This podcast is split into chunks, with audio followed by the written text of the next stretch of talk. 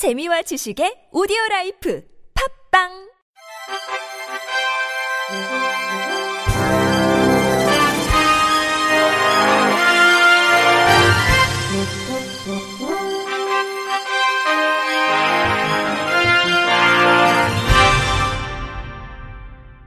청취자 여러분 안녕하십니까?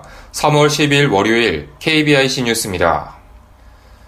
외교부가 평창 동계 패럴림픽 개막을 맞아 지난 9일 강릉 세인트 존스 호텔에서 평창 국제장애인 인권 포럼을 열었습니다. 이날 포럼에는 장애인의 완전한 사회 참여를 위한 인권에 기반한 지속 가능한 개발이라는 주제로 100여 명의 국내외 장애인 단체 관계자들과 전문가들이 참석했습니다. 특히 유엔 최초 시각장애인 대사인 월튼 웹슨 주유엔 안티구아바부다 대사와 싱가포르 최초의 여성 장애인 국회의원 치아 용용이 기조 발자자로 나서 장애인 권리 협약과 지속 가능 개발 의제의 이행에 대해 의견을 나눴습니다. 우리 측은 오준 전 장애인 권리 협약 당사국 회의 의장의 주제로 전문가들이 정해 포괄적 사회 개발을 위한 우리 정부의 노력을 소개하고 장애 여성과 장애 소녀의 인권, 접근 가능한 관광, 장애인의 인권 증진을 위한 법 앞에서의 평등 등을 주제로 발제했습니다. 외교부 노규덕 대변인은 이번 포럼은 평창 패럴림픽의 홍보와 장애인의 권리 증진에 대한 인식 제고에 기여할 것으로 기대된다고 밝혔습니다. 우리동작 장애인 자립생활센터는 중증장애인 인턴제 사업에 시각장애인이 배제됐다며 즉각 철회를 요구했습니다. 우리동작에 따르면 지난달 1일 한국장애인 고용공단 사업설명회 과정에서 올해 중증장애인 인턴제 장애 유형 변경을 발표했는데 참여 대상에 시각, 간, 심장, 안면 장애가 제외되고 언어, 뇌전증 장애가 새롭게 포함됐습니다. 이에 대해 문제를 제기하자 장애인 고용공단 측은 3년마다 실시하는 장애인 경제활동 실태조사에 따라 장애인 취업률 하위 10개에 속하지 않는 장애 유형을 지원 대상에서 제외했으며 이는 재조사가 이루어지는 2021년까지 유효하다는 답변을 받았다고 우리 동작은 설명했습니다.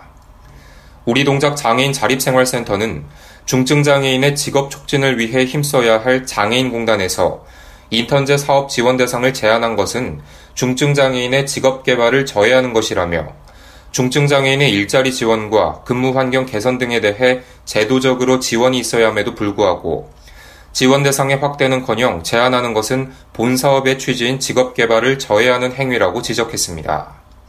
이어 누구나 일할 수 있는 사회, 장애로 인한 기회가 제한되지 않도록 장애인 공단은 인턴 사업의 대상자를 확대하고 장애인의 직업 개발과 근무 환경 개선에 앞장서라고 촉구했습니다.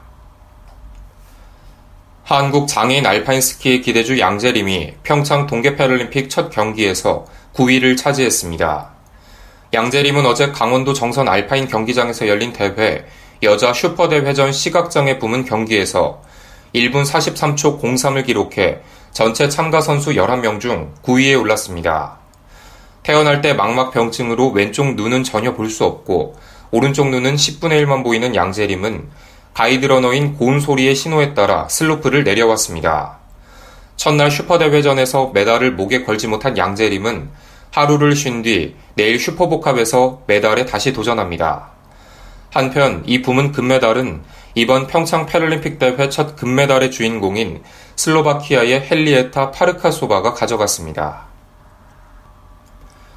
서강대학교가 주관하고 정인욱 복지재단이 후원하는 제12회 시각장애 고등학생 해외연수 프로그램이 오는 7월 12일부터 8월 7일까지 4주간 영국의 스토니 허스트 칼리지에서 진행됩니다. 시각장애 고등학생들을 위한 이번 해외연수의 모집 정원은 7명이며 서강대학교 학생 봉사자와 인솔자가 동행하게 됩니다. 정인욱 복지재단에서는 일부 개인 부담금을 제외한 해외 연수 비용 전액을 지원하며 저소득층 학생의 경우는 무료로 참가할 수 있습니다. 참가 신청을 원하는 시각장애 고등학생은 정인욱 복지재단 홈페이지에서 신청서를 내려받아 작성해 서강대 이메일로 오는 23일까지 접수하면 됩니다.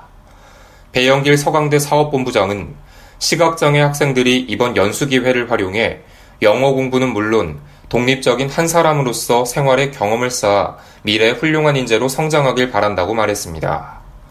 한편 이번 연수 참가자 선발 전형은 서강대학교에서 오는 31일에 진행될 계획입니다. 사회복지법인 하트하트재단이 지난 8일 시각장애 아동들을 위해 국립서울맹학교의 글빛 도서관을 개관했습니다. 이번에 개관한 도서관은 삼성물산 패션 부문의 후원과 사회복지 공동 모금회의 지원으로 시각장애 학생들이 평소 읽고 싶은 책을 직접 찾아볼 수 있도록 서가를 재정비했습니다. 또 촉각북과 다양한 책을 읽을 수 있는 어린이 열람실, 독서확대기, 광학 문자 판독기 등을 마련했습니다.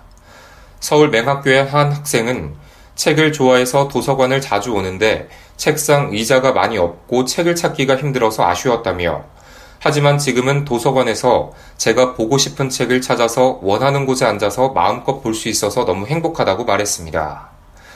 한편 하트하트 재단은 2006년부터 시각장애 아동들을 위해 학습보조기기, 장학금, 안질환 의료비 지원은 물론 직업체험활동, 문화활동 지원 같은 다양한 사업을 실시하고 있는데 이 중 인재양성 사업의 일환으로 2014년부터 전국 시각장애학교 도서관 지원 사업을 실시해 청주 맹학교에 총 5개 도서관을 개관 완료했습니다. 익산경찰서 청문감사관실에 근무하는 인권 피해자 보호 전담 경찰관들이 보다 세심한 범죄 피해자 인권 보호를 위해 피해자 지원제도 안내 QR코드를 삽입한 점자 명함을 제작해 배부하고 나섰습니다.